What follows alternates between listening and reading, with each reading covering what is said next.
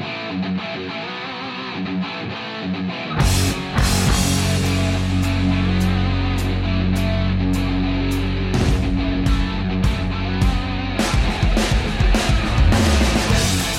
evening and welcome to the Pirates Fan Forum here on DK Pittsburgh Sports Podcast Network. I'm your host Gary Morgan. With me, as always, is my good friend Jim Stamm. How you doing, brother? I am good. I feel like we got lots to catch up on, Gary. Haven't had a chance to talk to you in a few days, so we'll just yeah, do it man. now. Yeah, we've been all over the place, and uh, we were trying to get our, our, friend Dougie Fresh on, but man, we had some technical difficulties. So, just going to be Jim and I, which which is okay. I think we know each other and like each other enough to hang hang tight for a little bit. Um, so first, I wasn't expecting to start with this, but we're going to start with a Bryan Reynolds signing, right? Yes, two years, six and a half million per. So he gets a little more than he was scheduled to get this year, and a little more potentially all told. I think it's probably going to be a wash for what he would have gotten in arbitration next year anyway. Pretty close. Uh, what do you think? I mean, I know uh, a lot of people probably don't really understand what's going on here.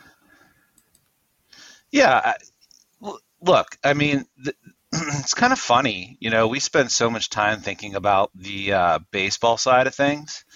That's not really where I went this time with it initially. Um, I, almost immediately, I thought about it from the personal side of things for Bryan Reynolds and his family. You know, and um, just the fact that this is something that they don't have to worry about. Uh, it's done and it's taken care of for a couple years. There's some good peace of mind there.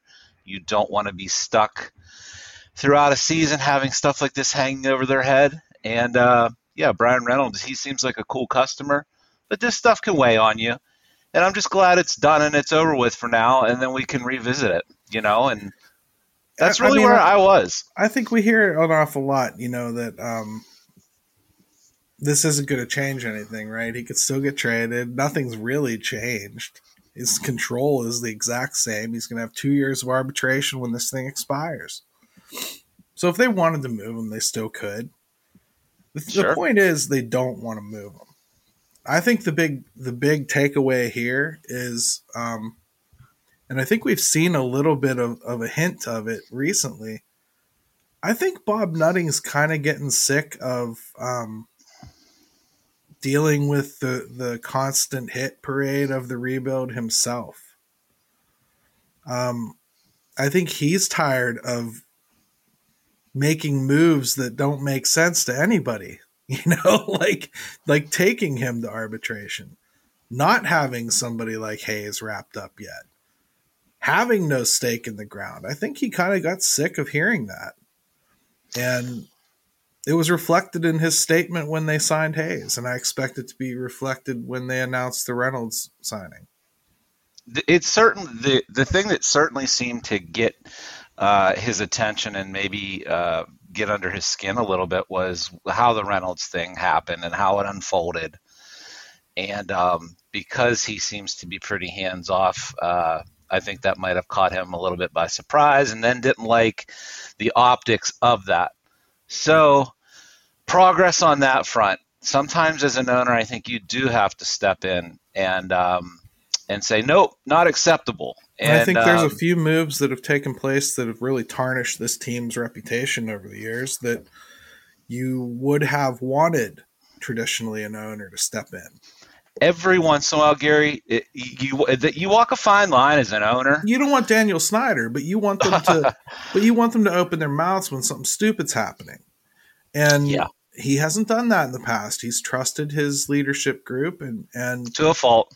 And this time, that that was the exact same track they were going down. He trusted his leadership group, and I, I'm not saying that he doesn't because they signed Reynolds today or anything, but I think there's a limit to it. There's hey, I get what you're doing, Ben, but I need a win. You know, you got to do something here to show the fans that like we are turning a corner because the team is still not going to be good this year.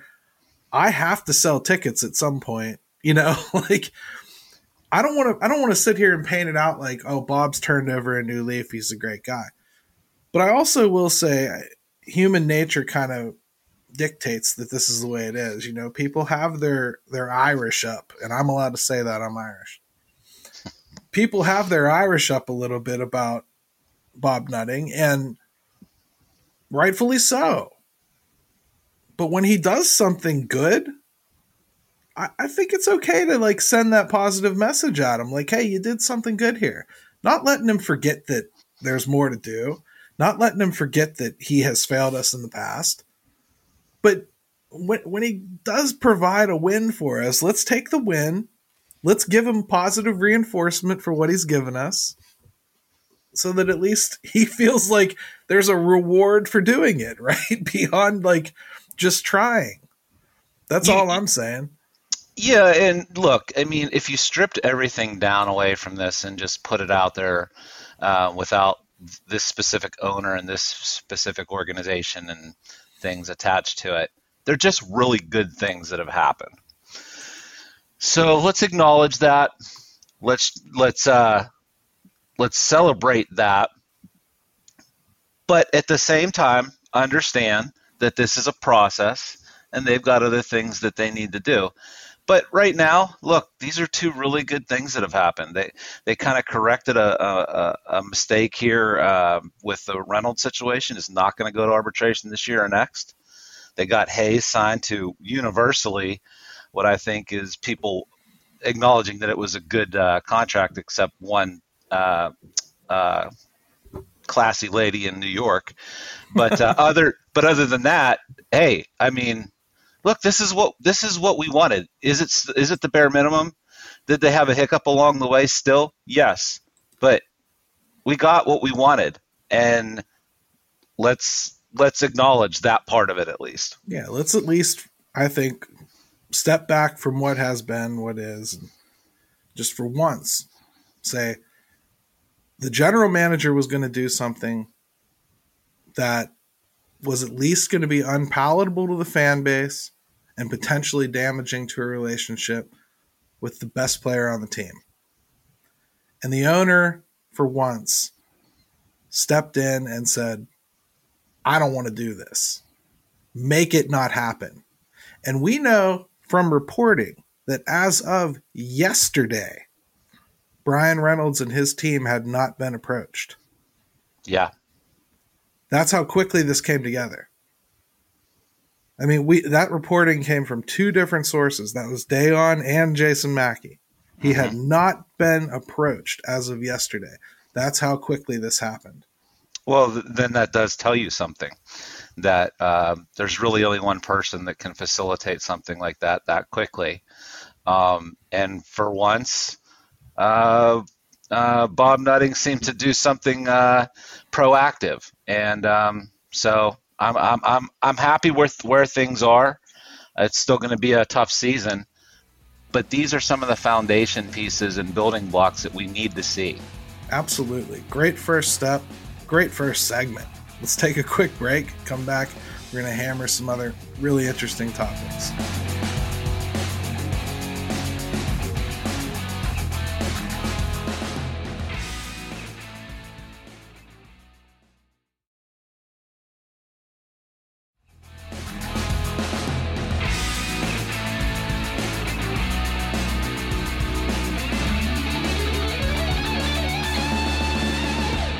All right, and welcome back to the Pirates Fan Forum here on DK Pittsburgh Sports Podcast Network. Jim and Gary with you again. And uh, next topic I wanted to talk about, Jim, is really social media. It's it's probably been a vocal minority, but man, it feels like dog with a bone a little bit. When you What is time, this? What is this social media you speak of? Hmm, okay, fill me in oh, it's all going to change once Elon finally buys it. But it's it's just something that I find silly. Okay, one good swing from Oneil Cruz in AAA, and you get a, a page or three filled with Kevin Newman bashing as though that's the guy stopping Oneil Cruz from being up here, and Oneil Cruz praising ignoring his overall statistics so far this early in the season.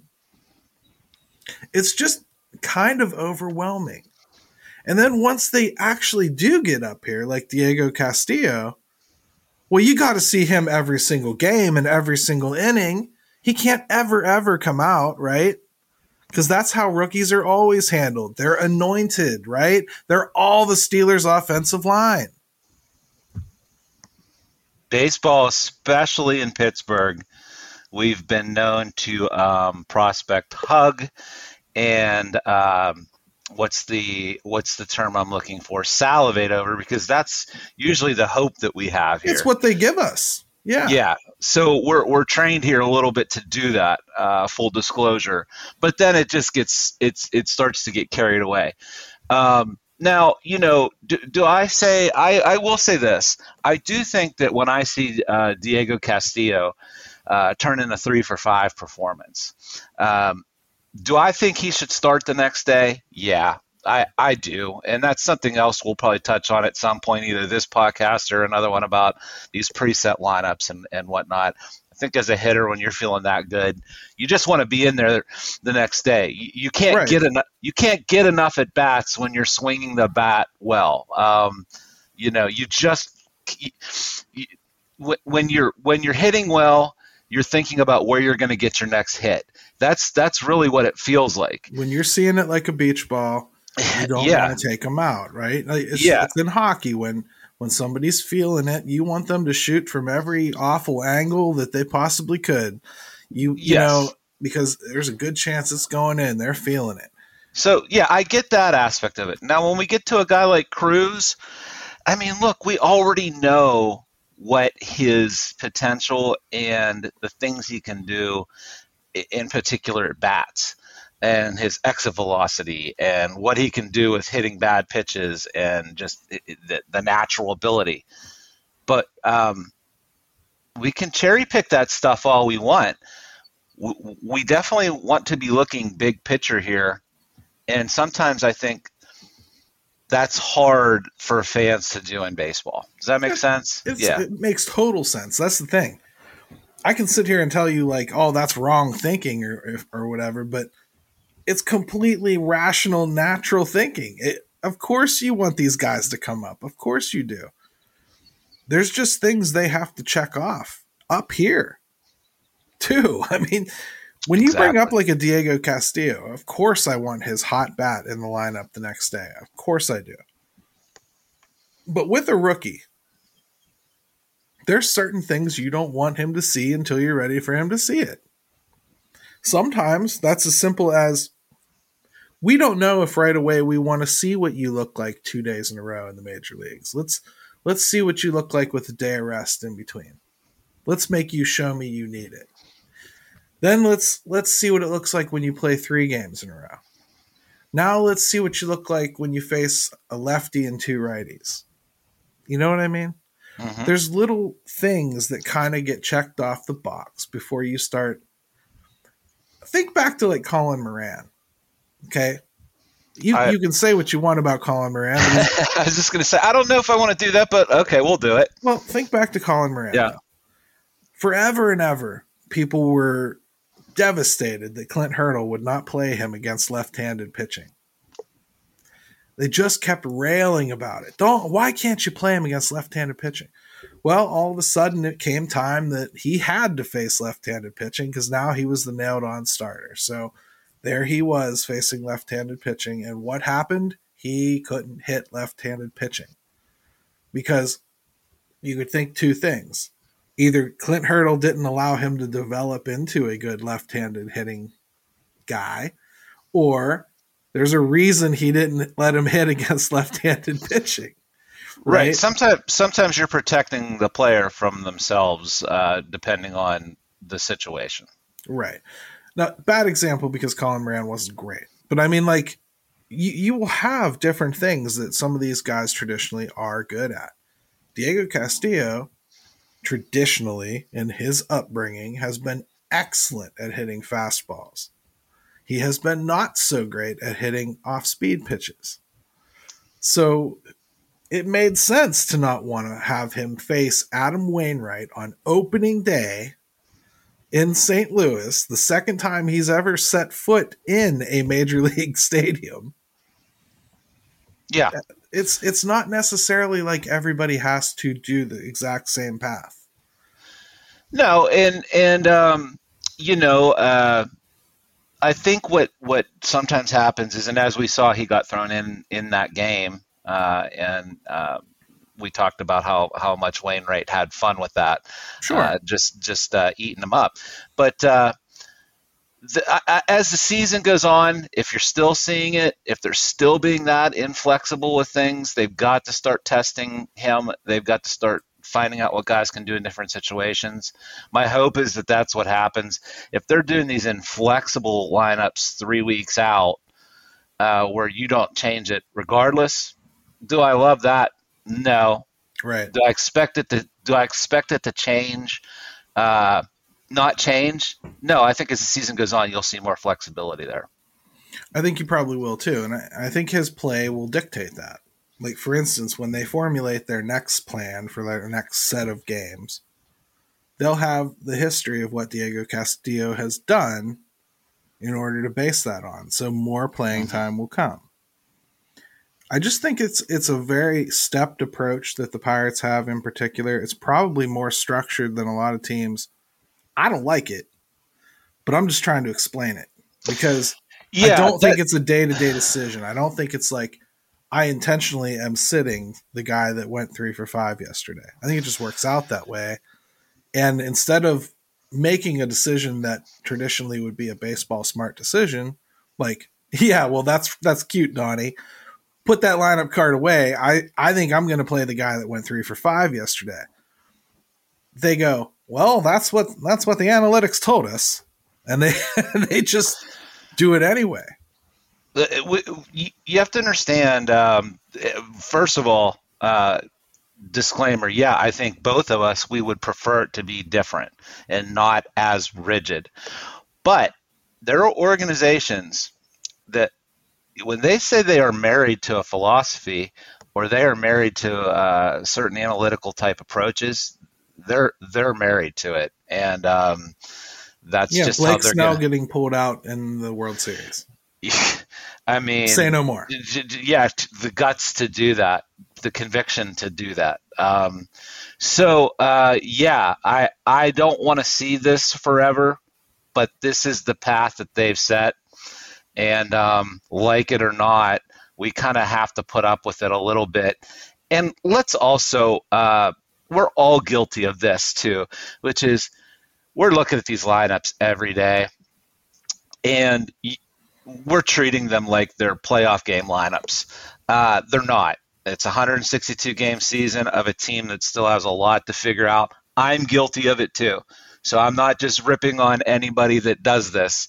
I think we all do this to an extent where we just see, God, uh, uh, VanMeter batting fifth in the lineup makes me want to vomit. It should make you want to vomit, but that's where things are right now.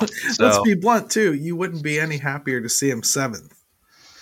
Like there, there's certain just- guys that you just don't want to see in the lineup, and that's really the crux of the issue with the lineups. That's really it. You don't want to see it anymore, and I and I totally get it. I, all I can really tell you is like this entire season, everything that happens. Like let's say let's say you got to get 40 games of Cole Tucker to make a, a thumbs up or thumbs down decision on the guy.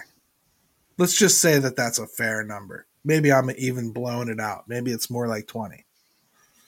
But let's say it's 40 games.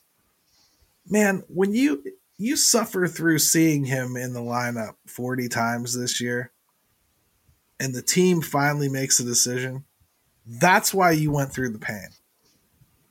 Because now they feel good about their decision. You may not feel it's progress to have him in the lineup. I certainly don't.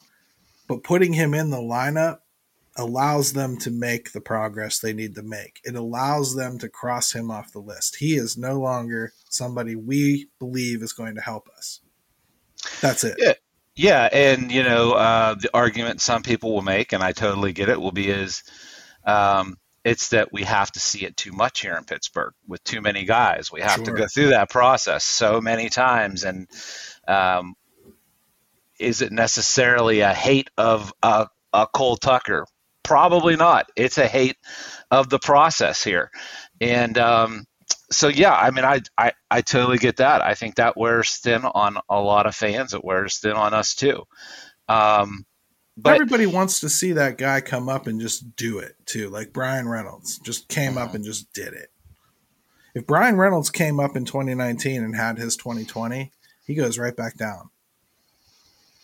And that's, that's the risk. The that's the risk you run uh, sometimes, and that could that that happens more often than not. How the Bryan Reynolds thing had to have how it unfolded. Typically, that is not uh, what happens. You know that right. someone comes out and looks like that because uh, they were kind of forced into that. Yeah, and, in fact, Ken, Kevin um, Newman came up in 2018, looked awful, awful in September to the point where they went out and got an alternate to play shortstop for them in 2019. Um, before Kevin Newman eventually won the job due to injury, and yep. then went on an offensive tear for him in 2019. And he's still living on that right now. That offensive outburst, coupled with the defense that he put together in, in 2020 and 2021, waiting for those two to try to combine, that's what he's here for. I mean, you have to, no general manager in the league would not want to see if that came together for two reasons. Not even because they think he's the future.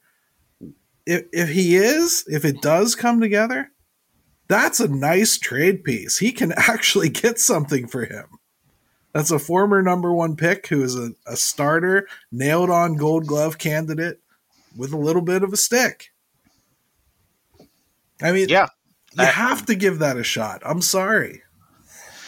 Yeah, and it and it has uh, so you know every time it seems like we mention Kevin Newman, people have to mention Oneil Cruz, and I really do think that they're kind of separate uh, entities that don't really affect one another. I think people people like to make that connection because they right. think that it's somehow um, indicative of how one is doing over the other. I, I I just don't see it like that, and um, I think I'm just going to start throwing. I'm just going to start typing out Oneil Cruz on Twitter every day, just Oneil Cruz period, and I want to see what comes up because it's just wildly entertaining.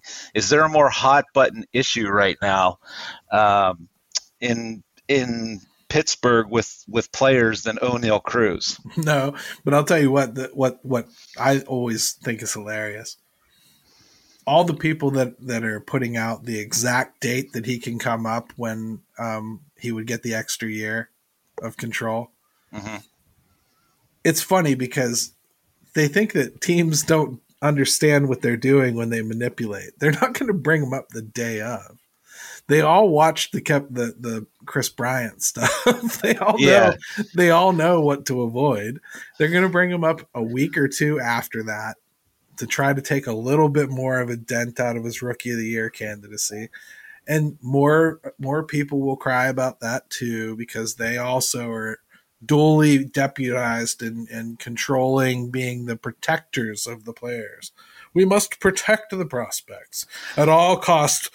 Jim, we are that wall. We will be the protectors of the prospects. We will not have Derek Shelton do his evil to them. You know, it, it, it it's funny, and I think this is where we got here eventually. I think this is what we really wanted to go with on this topic.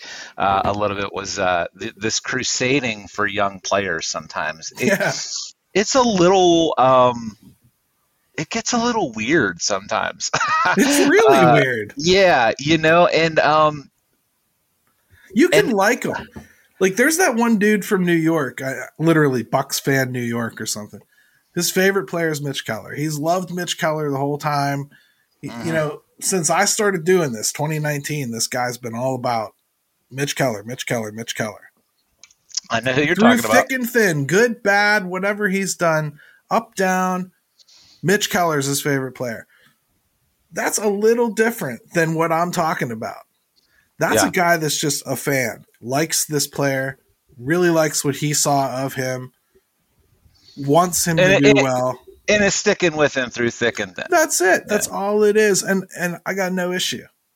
we're talking about these people that like they have it forecasted out for for the next seven years exactly how this kid's career should progress and where they're going and how much they should make and and you know what's a good situation for them and you can't put them in that position they they they've been doing this their whole lives that's because baseball players treated. never change positions. I mean, Mike Schmidt changed positions.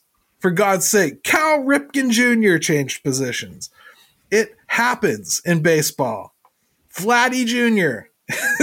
got moved off third because he stopped. It's count, countless examples of it. Countless it, it, of, of of great of great players. Great, absolutely. great, great players. So I, I guess what is your overall thought on that? like, what is going on? Why do people do that? I don't know what it is. Um, and then as we're sitting here talking, I'm like, is it just a baseball thing? Um, I don't know, man. People get people people sure fell in love with James Washington with the Steelers. Um, I you know, personality wise, it seems to be a little different in baseball. I think the attitude is that somehow baseball players. Well, in baseball, getting, you can follow a player for five or six yeah. years before it, they've ever even gotten an opportunity. So like you're already like fully vested in them, you know? Right, right. There, there's there's a there's a personal factor to it because just like yeah, you talking about James Washington, he was with Oklahoma State. I mean, and then all of a sudden, right. boom, he's a Steeler one day. So uh, yeah, there's not that emotional investment. I mean, the um, Penguins, I guess you get it a little bit. Penguins, bit, a Penguins little bit. Get, but they but you get a little bit. They haven't been a prospect driven team since Crosby came on. You know, so like the last one I can think of is Daniel Sprong.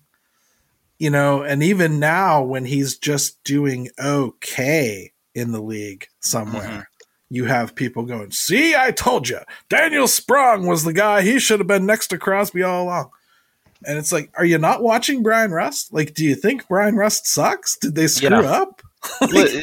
Russ may Russ may be decent, you know, maybe maybe yeah. uh but no, you know, uh so with baseball, it's funny. I think fans get attached. Hey, they can go to the minor league games. They see them up close. It's a more personal thing. Um, I just saw that firsthand, you know, uh, being down in Richmond uh, and seeing the, the curve play. So uh, there's that aspect to it. Uh, I think there's this whether it's uh, perceived or true, that baseball players are really taken advantage of. So I think people have a little bit of a bleeding heart for that, especially in the minors. Yeah. And uh, so, yeah, people take up uh, arms for these guys, and it's really it's really not that simple. You, you just because you think uh, someone's going to be good down the road doesn't mean that they're good right now and you certainly don't want to expose them earlier than you have to. No, but I'll tell you when it becomes a real problem because we already talked about like the, you know, you can't do the Kevin Newman Oneil Cruz one to one. It's not what it is. It's just not. It's not the same thing. Kevin Newman can move to second. It doesn't matter. You know, mm-hmm. Oneil Cruz can play the outfield. It, we don't know. It's it's if the bats work, they're going to work. Kevin Newman hit that triple to clear the bases the other day. And my Twitter timeline was literally like F word, F word, F word. He's saying Cruz stay down there. And it's no, he he hit a dribble. like that's all it was. He's trying to win a baseball game. Like Yeah, and and and that's touching on another thing is like we man, if you're rooting for failure of guys, uh, I'll say it again and again. We all can have our opinions. I I love to be wrong about guys that I'm critical of, and I'm not saying Newman's one of them. Trust me, right? I I still don't think he is, but uh, uh, across any sport, if I'm criti- critical of a guy, and he proves me wrong on a daily basis, man, that is great. I will eat crow on that, and um, good for him, and and it's good for the team you're rooting for. Yeah. So it's such a weird people are funny sometimes, Gary. That's well, I think I, mean, in, I think in light of the you know the Dwayne Haskins situation this week, um, yeah, just awful tragedy. Sure. I think it's it's important to kind of keep in mind that you can criticize them for what they do on the field. But personally, you don't have any business like getting involved in that stuff. And I see a lot of hate speech towards some of these guys that and and the only reason to hate them is literally you want them out of the way. Mm-hmm. Or you don't want to be wrong. You know, or you don't want to be wrong. One of those two things. And, and either one of those, I'm sorry, is not acceptable as far as like just talking crap about a guy. If you want to say that this guy can't hit the broadside of a barn, that's fine. Whatever. That's a baseball mm-hmm. thing. Fine. I know it's hyperbole. I know what it is. I think everybody understands that. But that doesn't mean you got to talk about like hoping he jumps off a bridge or something. Sure. You know, I I just don't understand that sort of thing, and I or, really hate it. yeah, I mean, and then you just get to actively rooting. I mean, because if you're actively rooting against a player, you're actively rooting against the team that he's on, which is some, which is a team that you profess to love. And so, um, you know, right. people just get carried away with it, and then and then it gets even into personal things. And that's whenever i'm just like nah you know what? We probably need to do a better job of calling that out a little bit on twitter sometimes that uh, i don't claim fans like that for this town for this city. Right. I, I'll, I'll never claim that. And um, sometimes people get people get way too carried away with it. It's stuff that i tend to just ignore rather than engage but maybe i shouldn't. You know maybe i should uh, take advantage of the louder voice that some of you have given me and use it, you know? Yeah, sometimes it's exhausting because you see it too much, and then so you get desensitized to it. But um, I don't know. Um, every once in a while, it's probably good to make an example out of somebody. Um, that's how kind of the Jaggies got going. So maybe uh, maybe that will be maybe that'll be a factor in the the awards next year too. Yeah, man. I'll tell you what. Let's take a quick break. We come back. We'll do call your shot, and then uh, let's do story time with Jim and Gary, huh? Oh wow, that sounds um, that sounds very good. Let's do it. All right.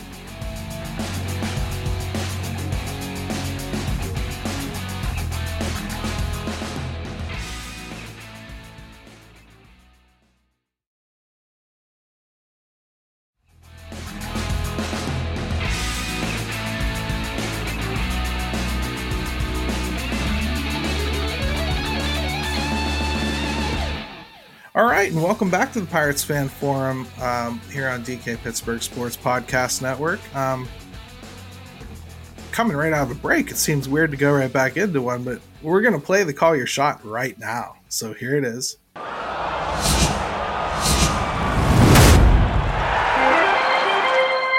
Urban Banshee reporting to you from PNG Field at the Curves home opener. And my question for you tonight be there appears to be renewed interest in minor league teams since the lockout.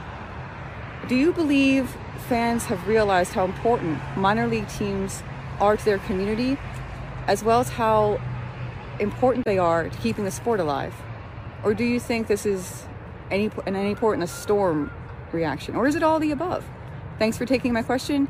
Go Curve, and as always, R, let's go Bucks.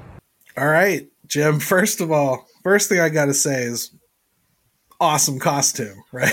I mean, yes, the commitment. I love the commitment. She was decked out. Love and it. I got to say, man, this city is just going to be insane if this team turns it around and really does it. I mean, that's the kind of spirit that that exists right now to go to a minor league baseball game in the Pirates affiliate system. And yep. I love it. So that's great. I love the passion. The question, though, is the reason that this one got chosen because, man, that's a tremendous question. It really was. The CBA negotiations definitely, definitely drove some people to be more interested in minor leagues. And this team in particular drove people to be interested in the minor leagues because that's where all the exciting talent is. And they have been pointing downward for the best part of three years telling us to keep looking. It's down there. That's where it is. It's coming. Keep watching it. Here, here it comes. Look at that guy. He's coming. Yeah, cer- certainly don't look here. Look, right. look, look over here. Right. I mean, it, it was we were getting close to like Jim Trdinich being like Kai Tom, soon to be replaced by Canaan Smith-Njigba. you know, just about, just about. But you know, we sit there and and you watch the minors because of that. Um, do I think people understand the importance of minor leagues to the game? Oh boy, that's a tough one for me to answer, mostly because I do and kind of always have, and I love minor league baseball. It's a lot of fun. Um, I don't know how you would escape it in major in Major League Baseball. Everybody has been a minor league player. Everyone knows the lineage of the minor leagues and and where you're coming from and who you've played with on the way up. And I I think everybody understands the importance of it but I do think that they have been driven to having a, a, higher place on the pecking order in this market in particular, and probably across the league as people brace themselves for potentially not having Major League Baseball. What do you think, Jim? You know, my my mind goes so many different directions with this, um, and like you said, first of all, uh, great question. Um, I the first thing I would recommend for people to do is if, if you've never if you're a big baseball fan and you've never gone to a minor league game, I would go. I mean, I, I yeah. yeah. you know, I think you're only getting part of the picture uh, uh, that that baseball creates and, and, and paints for you. It's where it's and, in its purest form. It, it's where it it's is. for the love of the game, and it is. It is, man. I used to go to West Virginia when we had the Black Bears, and you know that's where I first saw Bear Bellamy pitch. You know, and now I'm watching Bear Bellamy pitch in Altoona, and yeah. I've seen him pitch in three different levels now, and I'll always have that connection. I saw his debut in West Virginia, so I'll always have that connection with that player. I've watched him from the very beginning stages of of being a professional baseball player, working his way up towards the major leagues. He may never make it, but it's I'm a Bear it, Bellamy fan because of that. You know, it's a perfect example of why of why people should do it, and um, you get to see the game on a whole different level than uh, than what you'd see at PNC Park, and you'll find that it's just as uh, enjoyable in, in, in so many ways. There's an intimacy to the game at, at, at that level and a closeness to it.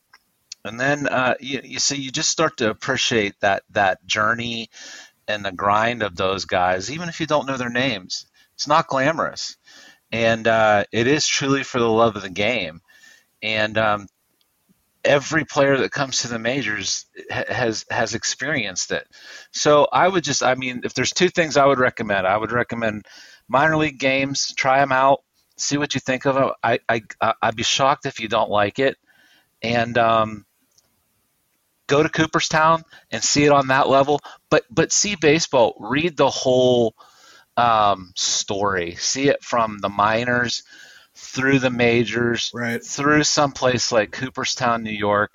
And man, if you don't really start to appreciate baseball and what it means, um, then I guess it's just not for you. And maybe that's fine too. But it's a love story uh, for a lot of people. And you got to read all the chapters, in my opinion. Um, yeah. So I guess you've probably been to one more recently than me, right? You were just in Richmond. So I was. Why, why don't we move right into story time then, brother? Yeah. Um, so, real quick, uh, I had a chance to go down and see the Curve play uh, in Richmond, Virginia. And they are the Richmond Flying Squirrels, and that is the uh, AA affiliate of, of all teams, San Francisco Giants, which doesn't make a lot of sense geographically. But uh, now, full disclosure, I was there because my all-time favorite baseball player in the world is Will Clark, and um, uh, he uh, he's my hero in sports. And he was there doing a meet and greet, and I got to meet him, and that was awesome in and of itself. But then to be able to go and see, go down south and see another uh, minor league affiliate and see what it means to that town, that city, That was their 12th straight sellout, Gary. It's Uh, the show there. Yeah. it is, man. And you know, the ballpark, it's got some age on it, and they probably need a new one. And um, you know, the the the city is is definitely going through a bit of a um, uh, it, it, it could use some upgrading, the facilities and everything. But man, none of that mattered that night. It was it was uh, baseball fans. I saw Pirate fans there. I saw Stargell jerseys. I was trading stories with people, uh, just uh, meeting people that used to live in New Castle, Pennsylvania, yeah. and, And they're uh, playing the curve, so there's a little bit of a reason for them to be there, right? Yeah, and um, I don't know, man. There's just this uh, this baseball family, and you get to talk to people and uh, and share your experiences and some of your um, stories that you have had over the years. And uh, it was just a reminder to me is like um, how cool baseball can be on such a uh, uh, a simple level, and I, I just so enjoyed it. And now we're already talking about ma- making sure we get down to see the curve play. Uh, it's such a gem, and enough uh, not enough people do it. I don't think. No, it's it's something I've always really enjoyed doing. Um, in fact, think it was right after the pandemic really started taking hold. My wife and I, my wife's from the middle of the state, so you know we we were going out towards Altoona anyway, and uh, we knew that the ballpark was closed, but they were doing their practice circle there. So you, you know, I'm such a baseball junkie. I we drove up to to PNG and I, I stood outside taking pictures of them playing. You know, um, even though they were just practicing. I I love it. The atmosphere is incredible. Um, It is. everybody that's there is there because they love baseball, not because it's to be seen. Um, it's not the thing to do in town. It's something that the whole community comes together over. You know, like I, love I it. saw it. I saw it firsthand, and um, you know, I was in baseball heaven that night, man. You know, for me, uh, first of all, it's baseball. Will Clark, I got to see Matt Fraizer play. I got to see uh, Nick Gonzalez play, and Peguero, and Tahnaj Thomas pitched, and I mean, it was just like baseball overload for me. But you get to see the absolute um, hard work and all the behind the scenes, the the the not the not fancy part of the game. I wish I had a better way to say that. Yeah. Uh, and just that grind that these guys go through. And then so when they do reach the majors, if the, if they do, you appreciate it so much more, and um, it gives you a connection to the game that I don't think maybe you get if you're just a fan of the major league team. Well, the beauty too on a night like you went is everybody there gets to see a you know a, a borderline Hall of Famer at least hmm who made it, came through there, thrived, you know, became the thrill, right? Everybody there sees him and just goes, "It could be me." And you know, I found out something very interesting. He is actually Will Clark is actually still involved with the Giants uh, on a um, organizational level, and he's es- essentially a guy that they send around to fix guys. He's still a fixer, Yeah, uh, and so he's like an executive special hitting assistant for the Giants, and that's he's been there all week working with guys that they wanted specific um, uh, tutelage with, and I thought that was so cool. And I mean, remember, this is the guy first major league at bat. Who does he hit a home? He hits a home run. Who is it off of? Nolan Ryan. Two dead, two dead center field. He is he's he's a legend, and um, yeah, so you get to see that kind of an example of a guy like that, and um, that's what those guys are fighting for, and to even get a taste of something like that, and I uh, mean, was imagine just like awesome, Gary. imagine like just a year from now 50 or 60 people on twitter will be crying for them to never not have an at bat it's gonna be crazy yeah, and, then, and that's how we get to the point we do when we get to the uh, the uh, Diego Castillos of it's, the world. it's I guess. It's funny because we just talked about it and then like basically story time with jim kind of fanboy. Well, no, but it kind of led us back to um, why it gets that way. Because yeah, you, when fan out. And, when you go and see them play on that level, you have a whole new appreciation. Like you're thinking of these guys like, um, you know, Kevin Newman. You see him at at PNC Park. He's not going to walk up to you in the hallway as soon as the game's over. You're not going to run into him in the bathroom. You might at a minor league game. You really might. like, oh, the interactions I had there the other night were interesting. Yeah, it, it's there, there's a closeness to it. Yeah, it's it's a, it's just a completely different thing. I mean, you go to any random restaurant in Altoona, you might run into a player. You might run into a table of players. In fact, if yes. you do, knowing what you know, I would suggest that you do something really tangible for them instead of tweeting about wanting them to get a fair shake and pick up the bill for their table. That's right. This is the wife yeah. and I did when we were out at the spaghetti place. So, like, hey, and those guys, those guys, they uh, just even acknowledging who they are and the and the and the um, uh, kind of effort and seasons maybe that they, that, that they're having and uh, just getting recognized. They yeah. love that stuff. I mean, you're not bothering those dudes. Trust me. Right. They're not to that point yet. So and let me and let me just add one more cool thing that uh, I got a little bit of fever because I saw never. I, this is something I didn't expect to see, and I got to see it uh, this close to my face. And let me tell you what. I hope someday we get to see this. Will Clark had his uh, World Series ring on.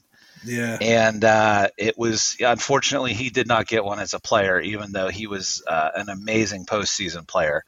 But uh, he he earned one as a member of right. Uh, special assistant. Know, special assistant, and he had it on, and it was about this close to my face, and uh, uh, maybe maybe someday the Pirates can get one of those because I'm going to tell you what it's it's more beautiful than you could ever imagine up close like that. So we're going to see Bryse Wilson get one when he's in Atlanta this year. So that's true.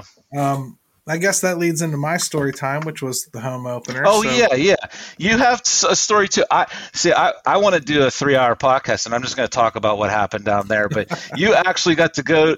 I would have been there with you had this not been the same exact day, but duty called. So 15-year-old Jim had to get down to see Will it. Clark. I completely so, get yeah. it. Tell me about it, dude. It sounded like it was awesome. Yeah, so I went to the home opener with my kid. Um, did a little meetup. Ran into um, Josh and Jake from uh, Bridge to Bucktober podcast. They were there, their wives. Very nice to meet them. Josh and Alan. Um, oh, so many other people. It's hard to remember everybody that that we met, but um, good time.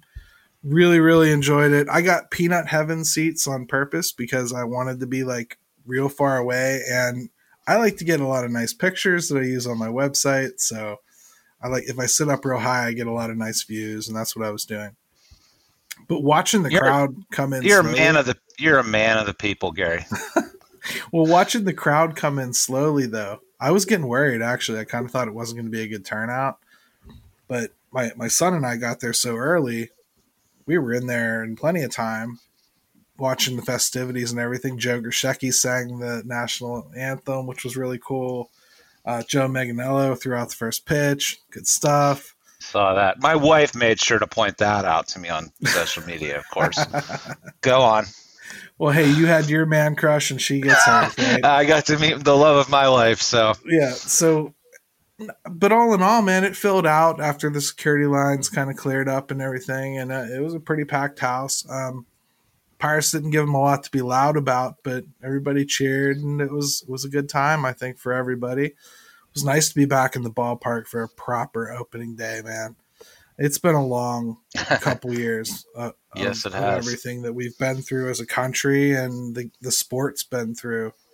It's just really nice to see everybody be able to kind of come together and just appreciate having a baseball game again. Um, well, knowing one it, day nobody talks about whether they're good or bad. It's just about watching a baseball game. Yeah, and, and knowing you, uh, I, I imagine there you took a second to take it all in and and and uh, oh yeah and appreciate it and savor it for a few seconds. And I hope everyone does that when they go because yeah, we take it for granted. But it had been a while, and um, it sounds like uh, I don't know if it was a sellout, but it sounds like they were close.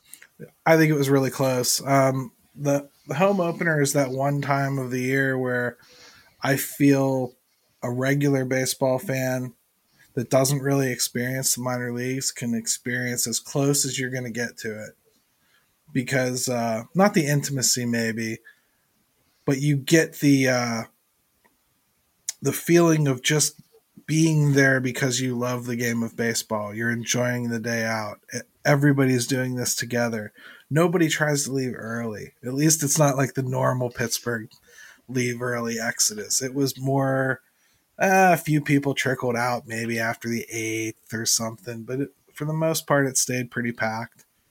Good time, man. I really enjoyed it. And we lost two one, but you don't even care that day, really. You know? like, yeah, yeah. I mean, sounds like the weather was good. I mean, our our buddy Quintana, uh, he actually uh, looked decent from what I heard, maybe. And uh, yeah, did, did did he in fact even up close and personal? I assume he looked pretty decent. He looked sharp to me. Really, he was kind of doing what he wanted. Um, Suzuki's the only guy that touched him, mm-hmm. and you know, just for good measure, he touched the next pitcher too. So sure, it's it's not like um, it's not like that guy hasn't been on a tear. He's only struck out twice this whole year. So right, um, actually, so, he's so, only swung and missed twice this whole year. So, so all all in all, um, it sounds like even though we were in two different parts of the country on the same day, um, we were both just uh, fully enjoying the game of baseball on completely yep. different levels. But isn't it funny how it all kind of it all kind of feels the same at the end of the day? You're there because you love baseball. Absolutely, man. That's what it's all about. In fact, that's what this podcast is all about At the end of the day, we love baseball, and that's why we talk about it. And I, I appreciate some of the news that we've had to report in the last two podcasts. You know, the last two we've gotten to talk about something really positive that has come, which is signing of two very important players for this team, and proof that they want to move forward now, start building now. I think that's what we've been waiting for this is as hopeful as you can be as a pirate fan in a long time you know and i think if you start thinking about hayes being here and look what he's just done here in this these first four or five games. Yeah. And then you know you you, you you've got you've put a bridge out. Now you've built a bridge for Bryan reynolds hopefully. And you've got cruz coming. I mean like um and then just sitting down there and watching altoona play and seeing that lineup. And i mean even yeah. if you even if you get one or two guys out of that, one or two. I mean, this is as hopeful as you can be as a Pirate fan in a long time. And, um, you know, I'm not saying we got to get carried away with it. I think we do a good job of staying even keel about it. But it's okay to acknowledge right now that there could be some some better days and some more hopeful days and hopefully some winning baseball coming for this organization sooner rather than later. Right. And none of that adds up to I want it now. So some people ain't going to be happy no matter what with that this year. But I'm just saying, like, if you want to be hopeful, they've certainly tried to give you some signs recently. And I don't think you're going to see it in the record this year. I think we our predictions said that, but I do think by the end of the year, I think you're going to feel a lot better about where they're headed than you do right now. I really do. So, yeah, yeah I think that's a good place to end this week, man. It was a good episode. It was, and uh, we'll try to get Doug back on. He had some technical difficulties, uh, and uh, he's always somebody uh, that, that's a good guest to have on. But I feel terrible yeah, for him because we even jumped on and tested his equipment yesterday to make sure it all worked, and then today he must have like uh, airplanes going over his house or something because it just wasn't happening. So he's he's got the uh, AOL.com disk that was uh, acting up on him. So we'll have to get that figured out. But no, dude, this was a fun episode just because I feel like so many times we're slogging through some unpleasant things in baseball, right. be it nationally or in Pittsburgh. and uh, it's good. It feels good not to have to do that every time out. Yeah, you gotta every once in a while not be pulling for positivity. It's just gotta happen. Right. So, hey, without further ado, let's go ahead and say "Let's go Bucks" from Jim and Gary, and let's hear a cool little kid say it now. Yes, your butt!